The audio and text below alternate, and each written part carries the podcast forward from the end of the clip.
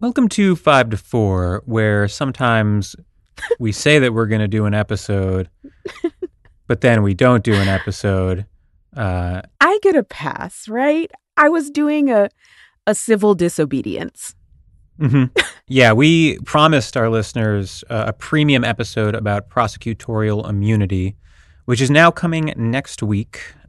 We had to push the recording due to a confluence of geopolitical events. Michael is not here. His internet is out, according to him. Ree, let's just get into this. Do you believe him? Ah, you know, he sort of tried the my internet is out excuse earlier in the Mhm. day and we were like, "What the hell?" Then he says, "Oh, it's back." And then, you know, lo and behold, 5 minutes before we're supposed to jump on here, the internet is back out. Michael, we're on to you. Yeah, I think it's a tough story to believe. It's 2023, you know? What? They don't have internet in New Mexico? Right, right. He's like deep in a below deck marathon. He's just shooting off a text to us like, internet's down, can't record tonight. That's right. That's right. Uh, we should maybe discuss sometime soon, get some feedback from our listeners. Michael's great idea these days for the podcast is that we apply as co hosts to be on below deck. Yeah, and look, it's a good idea. The main problem we have to pay to be on below deck. And in fact, we think we know the amount. We think we've eyeballed it to something like 60,000 and change. And you got to divide that among like four couples or something. Sure. Now, I would describe that as an obstacle, you know, Me a too. substantial obstacle to being on below deck. Michael, on the other hand, full steam ahead, ready to put down some coin for this. Yeah. Can't afford working internet, but he can afford to be on below deck. anyway, we've dilly dallied too long.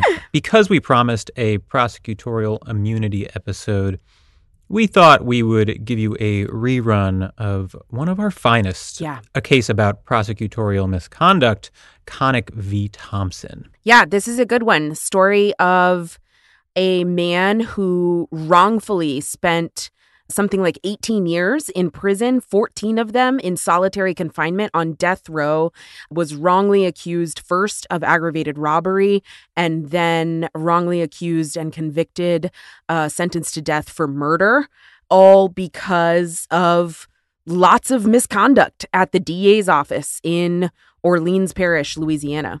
Yeah, and you know a couple things. First, classic Antonin Scalia bullshit kind of case. as well as Clarence Thomas bullshit. That's right. Second, this is an episode that we thought was one of our best of 2021 when it originally came out. I think we put it up for awards, and then it didn't win any, Crickets. not even nominated, due to systemic bias Against podcasters. against certain types of podcasters. That's certain they don't respect lawyer podcasts. and at the at the podcast academy or wherever the at the end of every year our production manager's like you have any good episodes? We're going to like submit it to this podcast award Yeah. show and then we're like yeah sure. We throw them a couple and then like we never hear anything Yeah. else again. Just getting getting absolutely smoked come award season. No one gives a shit. Right. By things like quote unquote fiasco. Yeah, no. Nonsense. Uh, try hard nonsense. That's what I think. All right. We're going to leave you folks to the episode, and we will see you next week if you're a premium subscriber. For real this time, 100% 5 4 guarantee an episode about prosecutorial immunity. Enjoy. See ya. We'll hear argument next in case 09571, Connick versus Thompson. Mr. Duncan? Hey everyone, this is Leon from Fiasco and Prologue Projects. On today's episode of 5 to 4, Peter, Rhiannon, and Michael are discussing Connick v. Thompson. In this case, John Thompson was falsely accused of two separate crimes a high profile murder and an armed robbery. He was convicted of both after the prosecution systematically withheld evidence that could have proven his innocence. At the age of 22, I hadn't had a conviction or hadn't had a real serious record, so the system had to make me out a monster. The prosecution also used a scheduling maneuver to ensure that Thompson would not be able to testify in his own defense. I spent 18 years of my life in prison. Excuse me, 14 of them was on death row. While on death row, I received his seven execution dates. With less than 30 days before Thompson's final execution date, a private investigator discovered evidence that cast doubt on the convictions. Thompson was eventually exonerated and released from prison. He then sued the district attorney for damages, and he won, and a jury awarded him $14 million. But then, the Supreme Court overturned the jury's decision. The prosecutors get away with it. And this is murder. This is attempted murder. If you try to kill a person and you know he is innocent and you try to seek execution dates to murder him, that is attempted murder. This is 5 to 4, a podcast about how much the Supreme Court sucks. Welcome to 5 to 4, where we dissect and analyze the Supreme Court cases that have left our civil rights weak and emaciated like a cat on a vegan diet. Oh. I am Peter. I'm here with Michael Hey, everybody. And Rhiannon. Hi. Have I ever told you guys about the boss that I had who um, was a vegetarian and um, made sure that her dog ate vegetarian? Oh, God. This, Okay. Well, yeah, there's a sad story there. It's, it's not. We're risking losing some listeners with, with that one. Go on. What are we here for today? Well, today's case is Connick v. Thompson, but before we get into the case, I think we need to talk current events. yeah, there's some like really hot stuff. There is. Now we're we're uh, look a little bit a couple weeks behind the ball here, but a couple weeks ago there was a Georgetown professor, I think it's Sandra Sellers, who was terminated for doing racism um, on a Yeah. Zoom chat.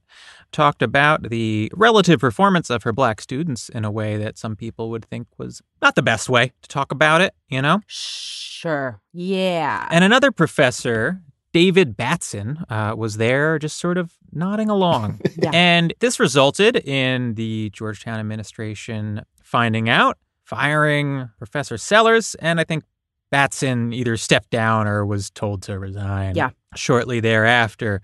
Now, many of our listeners, if you're tuned into the legal world, might have heard about that. Right. What you might not have heard is that we did it. We're actually the ones who did it. That's right. a Georgetown student in our Slack posted this the, the video of the racism happening. He said, "Yeah, some some Georgetown students are discussing this," and we made a coordinated effort to boost it. And the next day, heads were rolling, uh, blood was spilled. so I just want to take this time to. First of all, stand in awe of our collective power That's right. Mhm. and celebrate the enormity of what we've achieved. If you had told me a year ago when we started this podcast that we were getting professors fired, I would say that's all I ever wanted to do. Right. Right. But it still seemed like a very distant sort of goal. Like, yeah, that Mhm. sounds great, but that's not possible. And now it feels like we're just beginning. Right. That's Uh-huh. right. Our goal and our promise to you, our listeners, is that we'll get them all fired.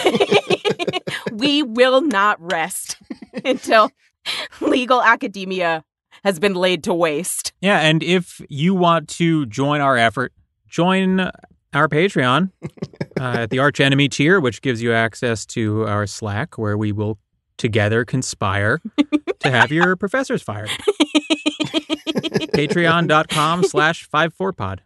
You too can do this service for your country. Anyway, today's case, like I said, like I said, is Mhm. Connick v. Thompson.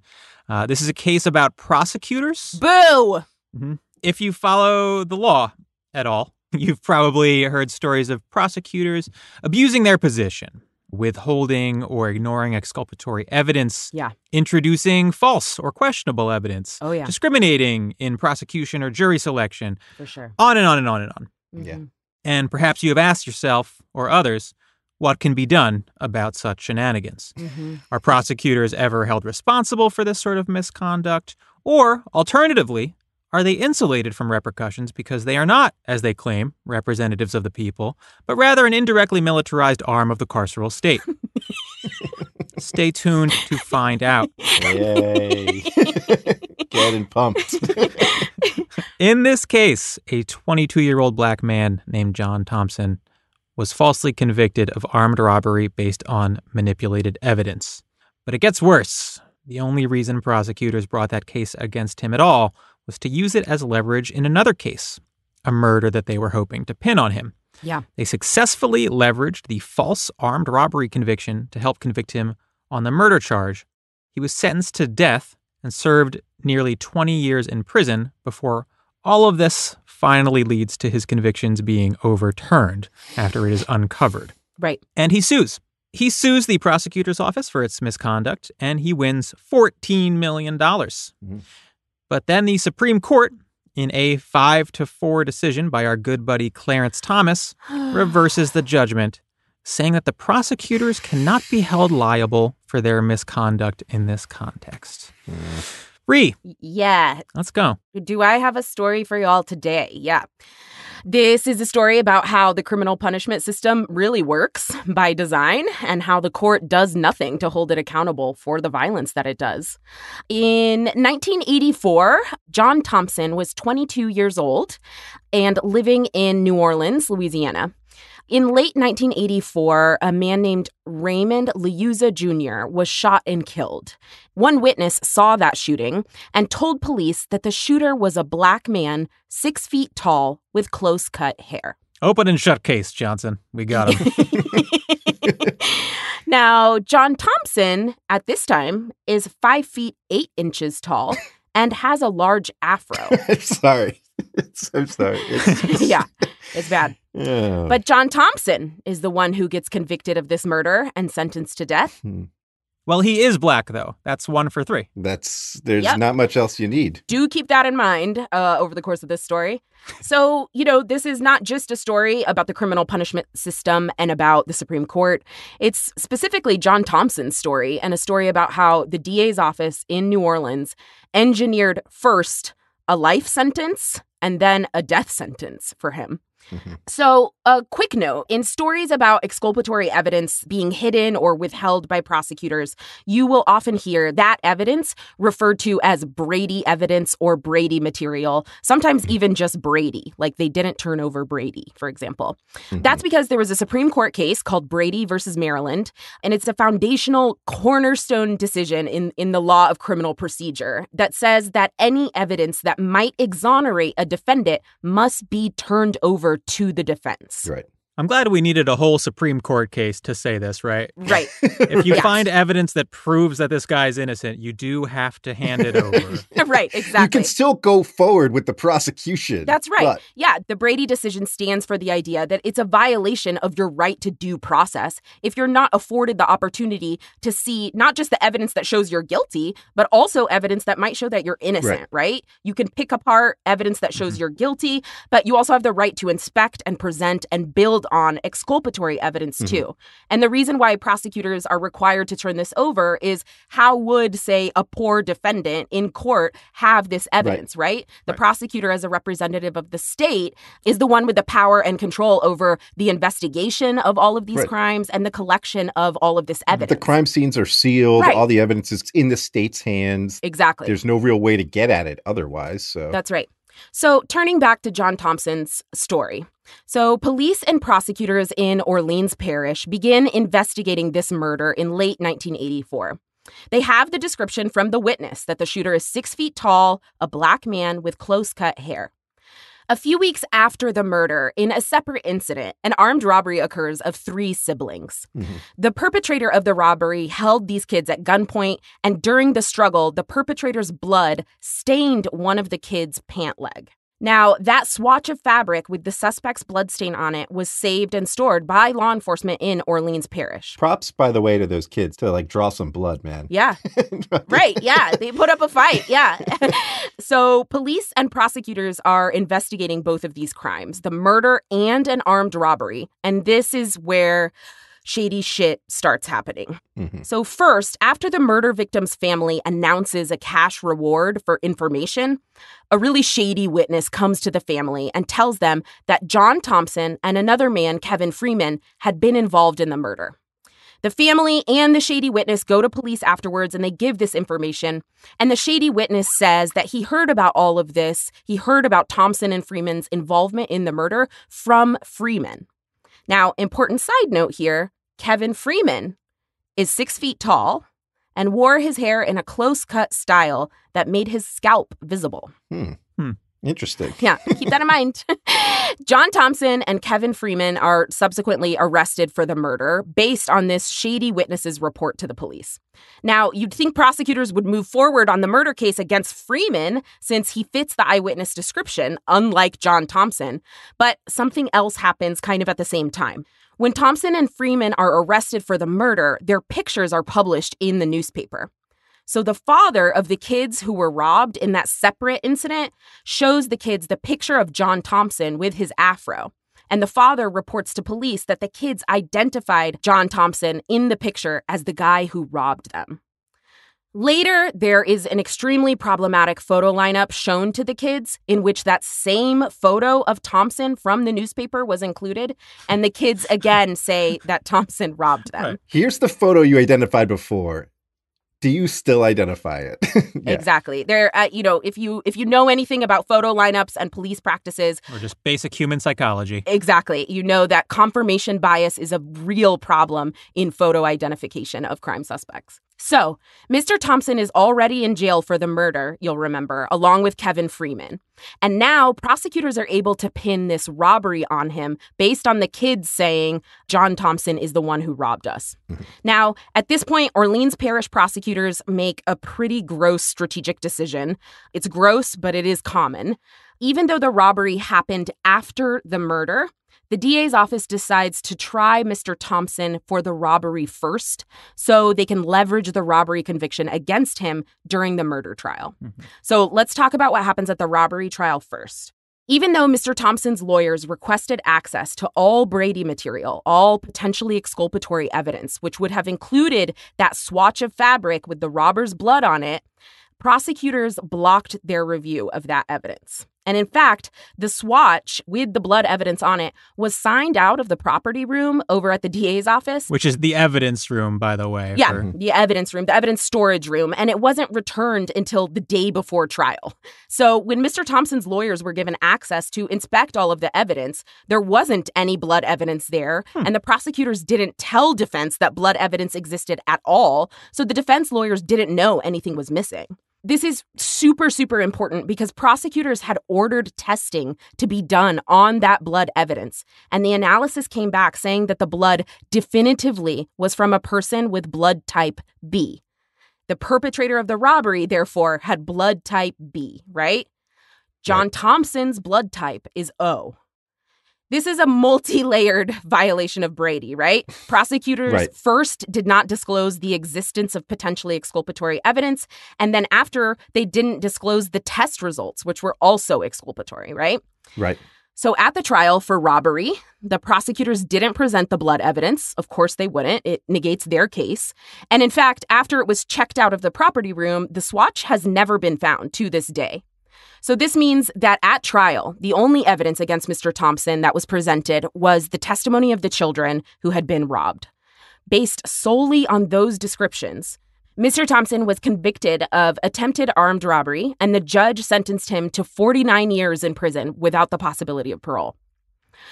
So now, armed with the robbery conviction and what is a de facto life sentence against Mr. Thompson, right? 50 right. years in prison. For a 22 year old. Yeah. Even in your early 20s is a life sentence. Yeah. Prosecutors have a massive advantage in prosecuting him for the murder. So, by prosecuting Mr. Thompson for the robbery first, they effectively took away Mr. Thompson's ability to testify in his own defense at the murder trial, because the only way that the jury would have heard that Mr. Thompson was already convicted of another violent crime of robbery, already had this uh, very scary looking rap sheet, would be if Mr. Thompson took the stand. Right. Prosecutors would then be allowed to bring up the robbery conviction right. to undermine Mr. Thompson's credibility. So, effectively, again, in kind of this de facto way, they've taken away his right to testify in his own defense. And they added on top of that at least three more Brady violations in order to put the nail in the coffin of Mr. Thompson's murder trial. So, first, prosecutors did not disclose at the murder trial that they had recordings of the conversation of that shady witness when he spoke to the murder victim's family. And in that conversation, the shady witness had implied heavily that he was giving this information, kind of coming up with this information, only in return for the cash reward. Right. The shady witness testified against Mr. Thompson at the murder trial, and he testified on the stand that he gave that information to the police with no knowledge of the reward money. That is false. Mr. Thompson's attorneys, though, did not have those recordings of those conversations, so they couldn't show that the shady witness was lying. Second, the prosecutors had flipped the co suspect, that Kevin Freeman guy, so that Freeman was testifying against Mr. Thompson in that murder trial. Prosecutors didn't turn over the police report that said that the shady witness had heard about the murder from Kevin Freeman, so the defense couldn't attack Freeman's credibility on the stand by asking him questions like about, you know, his prior statements he'd made about his own involvement in the murder. And third, people are like maybe yelling at their headphones or whatever about this. If you remember what I said earlier, there was an eyewitness to that murder, right? The eyewitness gave a description of the shooter six feet tall, a black man with close cut hair prosecutors did not turn over information about that eyewitness or that description. So Mr. Thompson and his lawyers had no idea that there was an eyewitness description and that the description did not match Mr. Thompson at all, who again was five foot eight with an afro. Defense attorneys here are were really running blind, and it was through no fault of their own. Like with no evidence with which to attack the prosecutor's case, Mr. Thompson was found guilty of first degree murder. Right, right. And, you know, usually the district attorneys leave this sort of stuff to their little underlings to do the prosecutions. But in this case, District Attorney Harry Connick wanted to be really involved. He handpicked the team, he was in the day to day stuff. Yes. You know, if we're going to violate Brady, we better do it right. so he right, was like, right. I got to be in it. Yeah, and if that name sounds familiar to you, Harry Connick, that's because the criminal DA, Harry Connick, is the father of Harry Connick Jr., Yeah. American That's right. celebrity. He's uh he's like a singer, he's an actor. Uh he's been on like American Idol briefly. He was the fighter pilot friend of Will Smith in Independence Day, if you Yeah, remember that uh-huh. guy. He said famously, let's kick the tires and light the fires, Big Daddy, to Will Smith. Especially famous to people who have watched Independence Day 75 times. like I have. Didn't quite make the same singer to actor leap that, that Will did, though. And maybe more pertinently, for the past decade or so, has been an ADA on Law and Order Special Victims Unit. no way. Oh my God. Yes. Are the special victims victims of the prosecutor's office uh, who are framed for murder? Law and Order loves doing like like the ripped from the headlines, and they should do this case. they should make Harry Connick Jr. Right. play the corrupt district attorney who destroys evidence. I think that'd be good. So, at the punishment phase of the trial, the DA's office argued that because Mr. Thompson was already serving a decades long sentence for attempted armed robbery, the only way to punish him for murder was to execute him. They got what they wanted. He was sentenced to death and he was transferred to death row in 1985. So, some nine years later, one of the prosecutors, after learning that he was terminally ill, confessed to another prosecutor friend that he had suppressed the blood evidence in the robbery case against Mr. Thompson. Now, nothing really happened, though, until five years after that in 1999, when the state of Louisiana scheduled Mr. Thompson for execution. Mr. Thompson's lawyers hired a private investigator to try and find like anything they could that would save Mr. Thompson's life. And deep down in the state's forensic archives, lo and behold, the investigator found a microfiche copy of the lab report that identified the robber's blood type. So at that point, the prosecutor friend who knew that the, the robbery prosecutor had withheld that evidence, Yeah. He's like, you know what? I've had some information as well Yeah. in the last five years. Guys, I got Like something. his friend like did a deathbed confession, like Yeah. basically like I killed someone, and, and he was just like, I guess I got to sit with that. That's so nuts, dude. yes. Thanks for laying that on my shoulders, bud. Right. Yeah. Yeah. So the prosecutor friend who knew that the robbery prosecutor had withheld that evidence finally came out and signed an affidavit saying his friend had admitted to doing this. And Mr. Thompson's robbery conviction as a result was overturned and the execution was stayed. But important to note that the Orleans Parish District Attorney's Office fought this every step of the way. But eventually, the Louisiana Court of Appeals also reversed Mr. Thompson's murder conviction. Now, what did the district attorney's office do? They didn't say, like, oh, yeah, that's right, we fucked up and this guy can go free now. The DA's office in Orleans Parish again tried Mr. Thompson for murder. This time, the Brady evidence was disclosed to defense attorneys, and a jury took 35 minutes to find that Mr. Thompson was not guilty. so, after 18 years in prison, 14 of them in solitary on death row, Mr. Thompson is released and he sues the district attorney's office in Orleans Parish, saying that they had violated his civil rights by not properly training prosecutors about the requirements of Brady. Now, for this to work legally, a plaintiff has to show that the failure to train amounts to like a pattern of people's rights being violated. And the legal standard is a pattern that leads to deliberate indifference to the rights of persons with whom an untrained employee comes into contact. Now, Mr. Thompson takes that lawsuit to trial. The jury hears all of the evidence about what the DA's office did to Mr. Thompson, and they agree that there was deliberate indifference to the rights of Mr. Thompson and awarded him $14 million. Now, that's what we're talking about here the sort of the liability of the district attorney's office. And that's what gets appealed first to the Fifth Circuit, which affirmed the jury holding, which is wild in an extremely conservative Fifth Circuit federal Mhm. appellate court.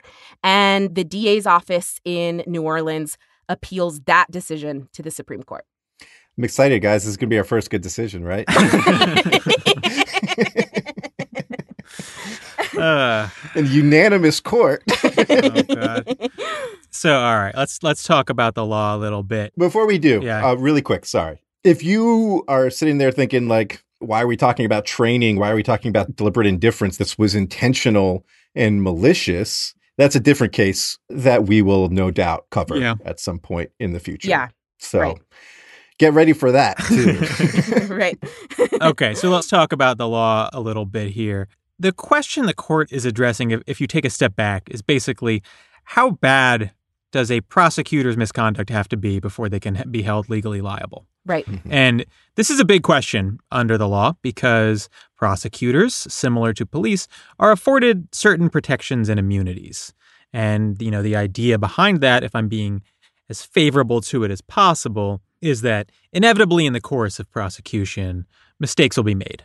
And if they become liable for every single one, it makes their job just sort of like impossibly difficult. Sure. So we need to protect them. right. And again, like Ree mentioned, the rule is that there must be a pattern of misconduct. Right. Right. Um, and so Clarence Thomas, in his decision, his basic argument is simple. He says, look, you know, if one prosecutor does something shady, you can go after them individually. But if you want to go after the entire office, you need to show this system of inadequate training, right? The pattern of misconduct. Right. It can't be just one incident because one incident isn't enough information to conclude that there's inadequate training. And Thomas says that this is just one incident. So the government can't be held responsible here.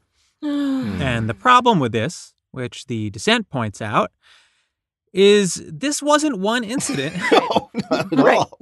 it was one conspiracy. Yeah. I think you could look at it like that Absolutely. in the literal legal sense. yeah. It was one conspiracy. But in the course of this story, a team of prosecutors, including the district attorney himself, suppressed critical evidence in one case in order to leverage it in another, Yes. kept that evidence suppressed not just during the trial, but for the subsequent nearly 20 years until someone finally found out right before the state killed John Thompson. That's or right. would have killed John Thompson, right? Right, right. They didn't turn the blood report results over to the defense when they were compelled to by motion. They blocked inspection of the blood by the defense. They removed it from the evidence room completely the week before a trial. Right. They didn't introduce the blood as evidence at the trial, of course. And in fact, as Ree mentioned, it has never been found, which almost certainly means it was destroyed. That's mm-hmm. right. They offered witness testimony they knew was false. They withheld witness testimony about the murderer's description that Right. would have exculpated Thompson. How is that not a pattern of misconduct? Right. In what world is that a single incident? Right. Like if a single prosecutor did something to cover up one bit of evidence in a case and that was all he did, I think you can make the argument that it's sort of an isolated occurrence, right? But this is a coordinated effort by a team of prosecutors that spans multiple cases and, depending on how you look at it, multiple decades. It requires multiple people to work together in an extensive effort to cover up evidence. Right. You'd have to be an absolute fucking idiot to think that this is a single occurrence of misconduct. Mm-hmm. And honestly, I don't think that Clarence Thomas does. His opinion, which he admits, relies very heavily on precedent. And that's when you know Thomas is being disingenuous because he barely believes in precedent as a concept. That's right. Yeah. he doesn't even like precedent. He loves writing these concurrences where he's like, my colleagues have correctly applied precedent, and so I Right. concur in judgment. Right. But right. if I'm being honest, if I got to make the decisions, we would throw that precedent out. That's like Right. his like Right. calling card. Right. Yeah, right. Exactly. His opinion is almost completely devoid of any thoughtful analysis of the actual case and like how it impacts people and how Right. it impacted Mr. Thompson to a point where like a lot of legal commentators found it particularly cold. Yeah. Yeah. And when legal commentators find something particularly cold, uh, you fucked up. You've done something egregious. Right. When those fucking robots uh, Right. have any semblance of an emotion.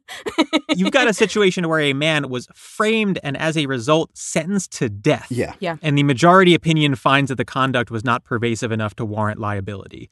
I mean, the only thing that explains this, in my mind, is that conservatives on the court truly do not conceptualize criminal defendants in these cases as human beings. Right. That's right. I don't think there's anything else that actually explains this case.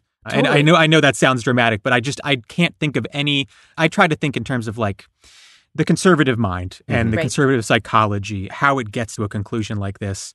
And there are like little things here and there that can explain Thomas's reasoning, the focus on rules, things like that. But I really don't think that there's anything that explains it better than they don't think of this person as a human. Right. Right. That's right. I think that's right. And I I think you can see it in just the way Thomas's opinion, it's sort of deceptively simple, but he's like very clearly like running cover for the prosecutor here, right? Like you could find like clear instances of bad faith. Mhm. And like the one that really jumped out to me was how he says, this is only one incident, right? This is only one incident. It's not a pattern. Right. Thompson points out that during the 10 years preceding his armed robbery trial, Louisiana courts had overturned four other convictions in this same office Right. because of Brady violations. Right. That sounds like a pattern, Right. right? Right. Yeah. And Thomas says, well, no, because they weren't similar to the Brady violation here. They didn't involve blood evidence and lab reports, which is like, what the fuck are you talking about? Right. It's horrific. Like, just think about this in the most basic sense. If you had a child, like a seven year old child, and your child punches his sister and then lies about it, right? And then lies about stealing something. right. Right. Is that a pattern of lying? You wouldn't be like, well, those are different. Those are different types of lies. right. right. Exactly. Exactly. Yeah. It's just the conservative tendency to sort of specify to a point of Yeah. a total abstraction that doesn't even make sense, right? technicality for the sake of technicality. That's right. Right. I don't think Thomas is confused here, right? Like he's Right. No. the point he's making makes sense in the abstract, which is like, look, if they keep fucking up blood evidence, then clearly they don't understand what is and isn't exculpatory blood evidence, Mhm. and you need to train them about Right. that. But that's not the concern Right. Animating this, right? That's not the claim being raised here. The claim being raised here is that this office doesn't take Brady seriously. That's right. Yes. And the training they need is you have to fucking turn over Brady materials. You're Right. not idiots. You know what's exculpatory and Right. you have to do it. It's not a suggestion. Right. Right. Right. That's the training. Right. it's not like they thought, like, oh, blood evidence, you got to hand over blood evidence too? What? so, like, you know, and, and Thomas knows this, he gets this, right? Like, this is deliberate. Yeah. This is the way conservatives launder their opinions, right? This is a perfect example of them viewing themselves as like advocates for the police, right? Prosecutors are cops. Yes. And they're advocates for the Right. police and they're making sure the police can do their jobs as they see it, both the cops and the conservatives, which is maintaining order, right? Maintaining the current social order. Right. And if you have to fucking break a few civil rights eggs Exactly. in order to do that, if you have to frame a few people for murder and sentence them to death, Right. like if that's what it takes to keep the fucking rabble down, that's what it is, right? Right. It's statist fucking bullshit. It's it's disgusting. That's right. That's what this is. Yeah. Mm-hmm. And stepping back a little bit, you know, talking about what prosecutors are sort of bound and required to do when prosecuting, it's not just that Brady versus Maryland created this standard that requires prosecutors to turn over this evidence. Prosecutors' ethical duty in the law, in their profession, mm-hmm. is to justice. Right. Their duty is not solely to collect convictions or to gain convictions. Their ethical duty is to the truth and to justice. Why lawyers can't put people on the stand they know are going to lie, Right. things like that, right? Yeah, exactly. And so I think what Thomas fails to do is sort of honor and uphold the important mission of what in theory a prosecutor should be doing, right? Right. And just gives like carte blanche to continue to do this shit because oh, it's just kind of like an occupational hazard, sorry. Yeah, and and so Thomas does talk about this and he sort of uses it in this bad faith way. He says, "Look, like, you know, it's not just trainings in the office, right, that district attorneys rely upon to make sure their subordinates are complying with the law. You know, they take professional ethics in law school. They are apprenticed. They have to take continuing legal education to maintain their bar membership. And so totally. Thomas is saying, look, the district attorney can rely on that in assuming that his, uh, you know, assistant district attorneys are not corrupt Right. and know that what they're doing. And so he, they need some reason to like think there needs to be a training, right? Like you need to demonstrate as a plaintiff that there was like some glaring issue. Right. But I think anytime there's a Brady violation, anytime, even one, there should be a big office wide training. Right. I don't think you should wait till they're five or six. I don't think you should need three or four blood evidence Brady violations before you're like, let's have a blood evidence training. It's a serious issue. Right. It's a serious miscarriage of justice already. It's a constitutional violation. right. Right. You have fundamentally fucked up on the job. That would be the case at any normal workplace, right? If Right. there's like a really overt case of sexual harassment at a normal workplace, they're not like, all right, guys, you only got two more strikes. and Right. then we're doing a training. right. Exactly. Everyone gets a fucking training, right? yeah. That's- yeah. And they'd been getting convictions overturned for Brady violations like every 30 months or something. Like that's like, Right. yeah. This is clearly a problem. It's the 25 strike rule that they operate by there. right. All right, let's take a quick break and then we will move on to Antonin Scalia. All right, we're back. I think we should talk maybe for a second about Antonin Scalia's concurrence. Hmm. Oh yeah. You know, in the past, we've talked about a style of concurrence pioneered by Brett Kavanaugh, right. which is the concurrence that doesn't need to exist, Right. Right. but the author is not self aware enough to realize that, right? Yes. That's right. Yeah. Just repeating exactly what the majority just said. It's like the legal version of that meme of the drunk guy at the bar, like talking into that girl's ear. You know what I'm talking about? yeah. uh-huh. Yes, exactly. And the girl's face is like, God, please kill me. Just take me now. Right. yes, exactly. Yeah, but it's about like the the non-delegation doctrine. so, you know, most concurrences are where a justice is basically like there's this other point that's unaddressed here. I agree with the conclusion, but I want to address this point. Mhm. Then Right. you've got the Kavanaugh variation.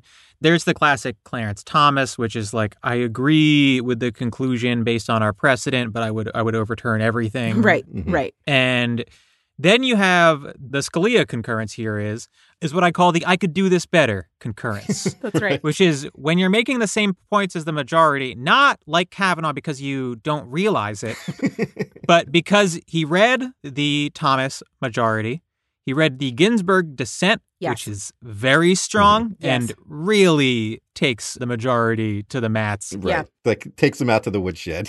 Yeah, I mean, you read the Ginsburg dissent, and you're like, "That's the winning side of this argument." You know, it's Right. just one of those things. Mm-hmm. Right. And I think Scalia saw that and was like, "Okay, I could do this better than Thomas," and he just sort of gave Yeah. it a whirl. Right. I don't think it adds much substantively. I don't know if mm-hmm. there's anything you guys want to discuss about it, but I just I did want to flag a new type of concurrence, New concurrence just dropped.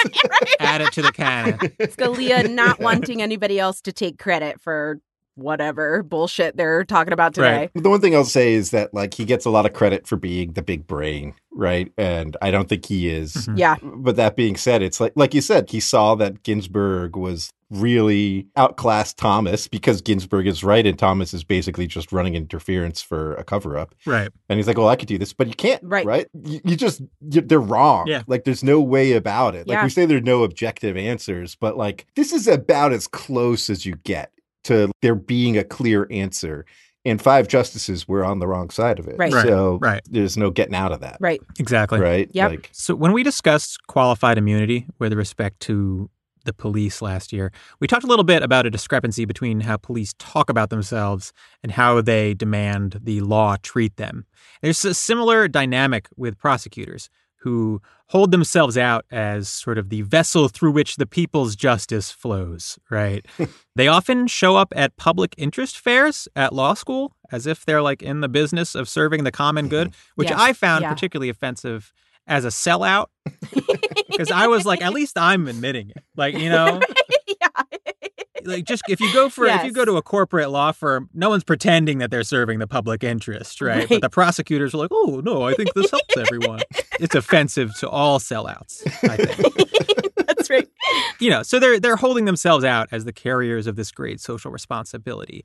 And yet there is this vast legal framework specifically designed to insulate them from the consequences of abusing or neglecting that responsibility. mhm. Right. Is it really a responsibility if there are no consequences for fucking up? Like, Mm. isn't the fact that there must be consequences for messing up central to the entire concept of responsibility? right. Like, that's how you teach it to children, right? Right. Exactly. Like, this is a responsibility, Timmy. That means don't fuck it up Right. or you get in trouble. right. the whole idea of like somebody who's responsible is somebody who like gets it right, right? Does what they need to do, Right. even when it's difficult, right? Oh, they're very responsible. They, you know, they stayed up late to get their work done or whatever, blah, blah, blah. Right. Regular people are not given the freedom Mm-mm. to make dire mistakes, right? This is a luxury that the state affords itself. They're like, Yes. oh, this is like a really tough job we've got here. and sometimes we will, yes, uh, engage in conspiracies to get a man sentenced to death. You know, that's just part of what we do. Uh, you wouldn't really understand. In reality, if we wanted to impute the prosecutorial role with the appropriate level of responsibility, there would be extensive oversight and penalties for things like the purposeful obstruction of evidence, right? Right. Instead, we have a system built around protecting prosecutors. That's right. And it's even more bizarre here than it is in many like police cases. Like with police, you have this idea that they're making split second, high stakes decisions that will naturally lead to some mistakes. And so they need some leeway, right? And obviously, the police have long abused that leeway, Right. Right. but at least it makes some conceptual sense, right? Here we have some fucking slobs who, if they weren't prosecutors, would be like slip and fall scam artists right. who just sat at their desks in between sandwich runs, plotting out a fraud to get a man sentenced to death for years on end. That's that's not the heat of the moment, right? That's close to the Right. opposite of that. That's not a slip. Right. That's not you overslept your alarm. right? I mean, I said this earlier, but it's like, you know, prosecutors are cops. Right. Mhm. I don't know if it's true every everywhere else, but here in New York, like they can even get little badges if they want. Oh yeah. Oh yeah. They have badges. And you know, and you know, they all get them. Yeah, they do. Mhm. They absolutely have badges. Yeah. And so, like, I think the court gets that, you know, the same way they need to insulate cops from responsibility, they need to insulate prosecutors as well. It's all part of this, like, same overarching ideology, Right. which is that, like, the state gets to trample the rights of, you know, the underclass. Right. Is really what this is about, right? It's like maintaining the social order, and the social order is that poor people and black people are under the boot. Right. Hmm. Absolutely. I do have one thought before we just let Rhi run wild here, uh, which I'm excited for. It's important to understand just how fundamentally flawed our prosecutorial system is. When someone with, uh, like, let's say with the last name Johnson is being prosecuted, the cases are literally titled State v. Johnson, or uh, even worse, The People v. Yeah. Johnson, Mhm. right? The prosecutors supposedly represent the state. But why does the state necessarily want to convict someone, right? Shouldn't the state be Yeah. neutral? Uh, if the purpose of the proceedings is to determine the actual truth of what happened, doesn't a public defender represent the interests of the state and the people as Right. well? And if you want to really peel back the absurdity of this construction even further, if the prosecution is the state, then what the fuck is the judge? right, right, right. What's he doing The there? state is represented twice. what the fuck? In America, we have what's called an adversarial legal system. All right. One side's lawyers are tasked with arguing that the accused is guilty, and the other side that the accused is not. Neither side is interested in the truth per se. They are obligated by legal ethics rules to argue for their side. Right. Now, obviously, they're not supposed to lie or obscure the truth in the process, but the system creates like these dangerous, perverse incentives, which this case very clearly lays Yes. bare, right? And it also creates this scenario where the state, which should be neutral to the outcome, is invested in sending a person to prison or to their death. Right. And it's not pie in the sky idealism to think that this shouldn't be our system. There are Western nations with what's called inquisitorial systems where the judge is assigned without relying in full on advocacy from the parties to make a determination about the truth, like mm-hmm. what Right. actually happened here. right. Naturally, that's not a flawless system, but it does seem to be one that is at least ostensibly geared towards finding the truth. Yeah. And that would be a big inherent improvement on this sort of farcical system we have today, where the government is overtly taking on the role of we want to send this guy to prison, Right. essentially, regardless of whether or not they're guilty. You know, obviously, in an inquisitorial system, there might be judges who are corrupt or biased or whatever, and that's Sure. always going to be a downside, uh, downside in our system with judges as well.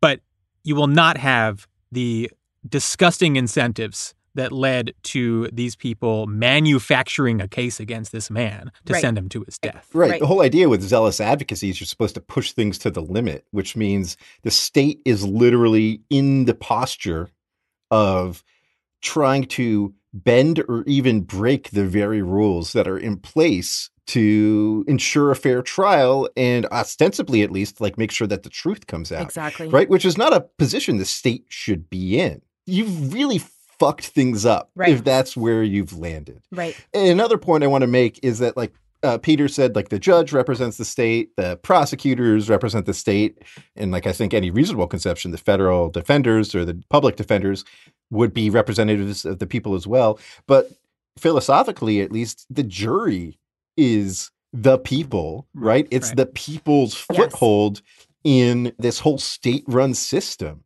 Right. And that's why we have a jury is to make sure that like the tyrannical state doesn't just take over entirely, that the people always have a say. And here, the jury was very clear. The jury was like, this is fucked up. Mhm. Yes. Right? The jury Right. was like, this guy deserves a lot of money, a million dollars for every year he was on death row. Yes. Which yeah. there's a very clear sort of like logic to that, I think. Right. Yeah. And you have the Supreme Court saying, fuck you. Right. you That's know? exactly right. Eat shit, people. Yep.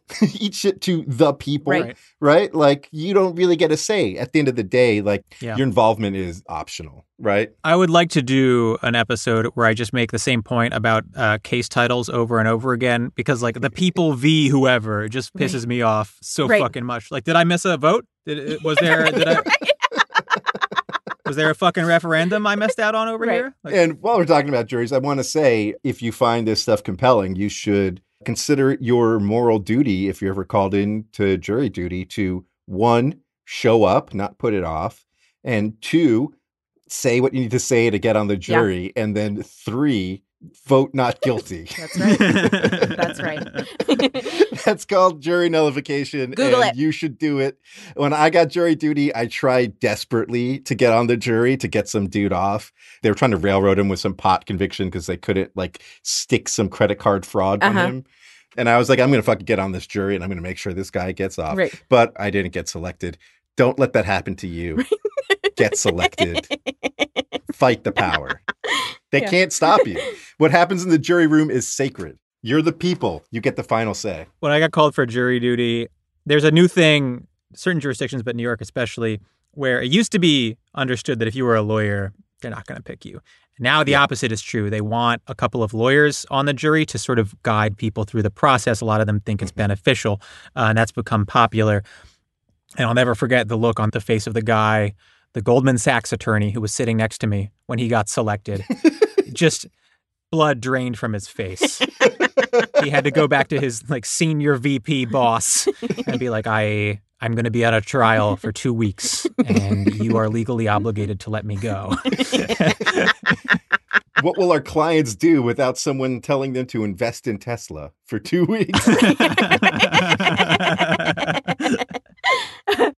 thinking about this case and prepping for this episode, I was thinking a lot about how the discovery sort of process, just how that plays out kind of day to day in the life of like a public defender, of, of someone defending people in this system. And I just want to say that the state has, like we said up top, true monopoly on evidence that's presented in general because like we said they have exclusive control and power over the investigation over all of the evidence that's collected and then they have exclusive control and power over what gets turned over and this case is it's so obvious that the district attorney's office really conspired against Mr. Thompson in withholding hiding maybe even literally destroying clearly exculpatory evidence but you know in your day to day prosecutions for simple drug possession, for, you know, simple assaults, for petty theft, we are constantly fighting over what gets turned over, mm-hmm. right?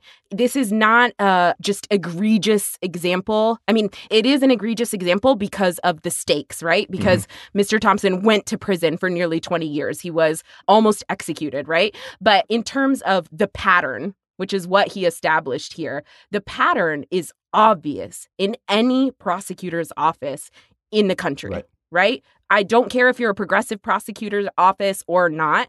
The idea of the state having full control over what gets turned over automatically means that the defense is already and always at a disadvantage. And it means that the defense is often having to fight about little tiny things constantly. Will you turn over this surveillance video? Turn over the analysis of those drugs? Turn over the witness's statement? I know that police talked to right. them. You have to turn that over. Fight tooth and nail just for the materials you need to present a defense. Right. Exactly. Right. Exactly. That's right. And so just want to highlight like what a disadvantage advantage that is and how this fight is constantly happening day in and day out with every defense attorney, with every prosecutor mm-hmm. in the country. Yeah, Rhi, I, I, I want to get your thoughts on this because we keep having people asking us and asking you specifically for your thoughts on progressive prosecutors. Yeah so that our listeners are aware,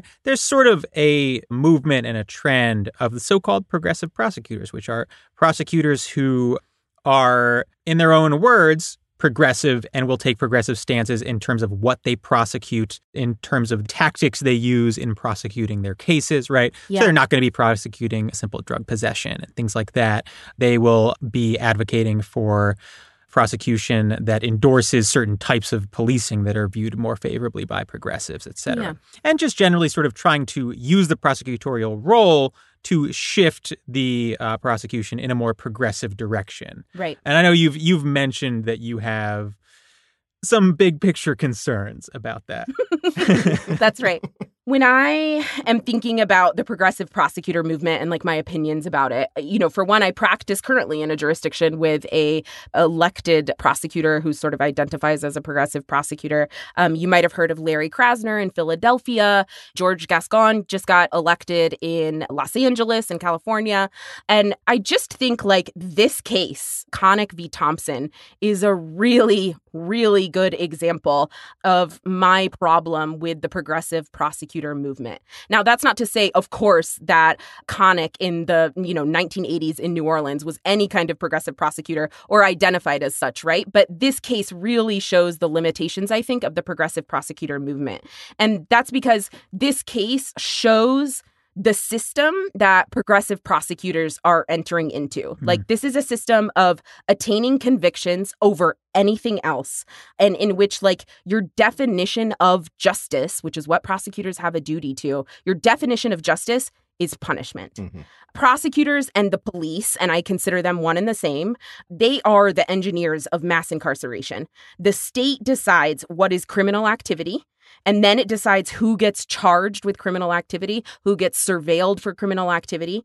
And then the state has its monopoly on resources and power and violence to try the people it chooses, all under the threat of sending those chosen people to prison, right? And so if you are a progressive prosecutor, this is the system in which you are operating, in which the tools at your disposal are punishment to get to justice, right? And so if you are sending somebody to be caged, and the way you do that is by being very meticulous and very careful about uh, what exactly gets turned over to the defense.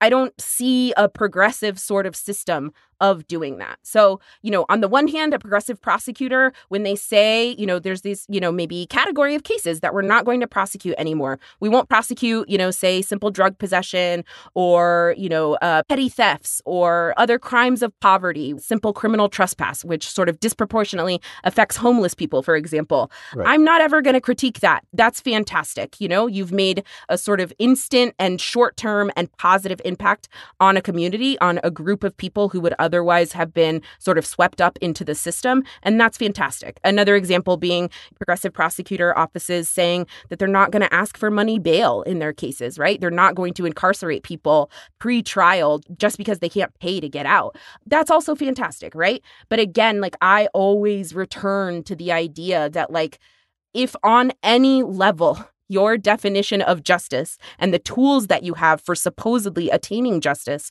are to cage somebody in a completely imperfect system in which police are biased, prosecutors are biased, judges are biased against people of color and the poor, then none of these convictions are legitimate.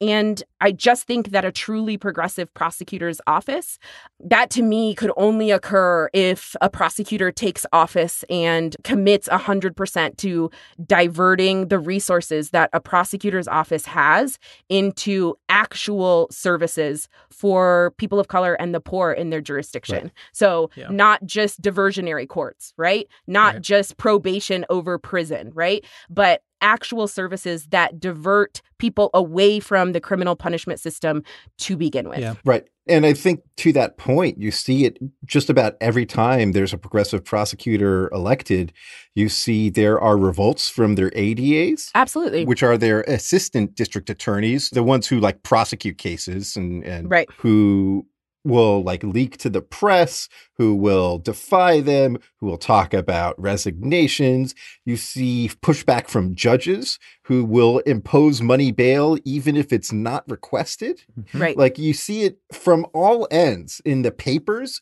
You see like local papers right. will like vilify them and start talking about crime, right? We saw this in New York when like the second cash bail reform came about, all of a sudden, all the local media was talking about upticks in crime, and the entire system is going to be fighting them, right, in their right. own office, in their own capacity. Yeah, they take it from all directions. So there's like real limits to what you can do, whatever your intentions are. Right, right.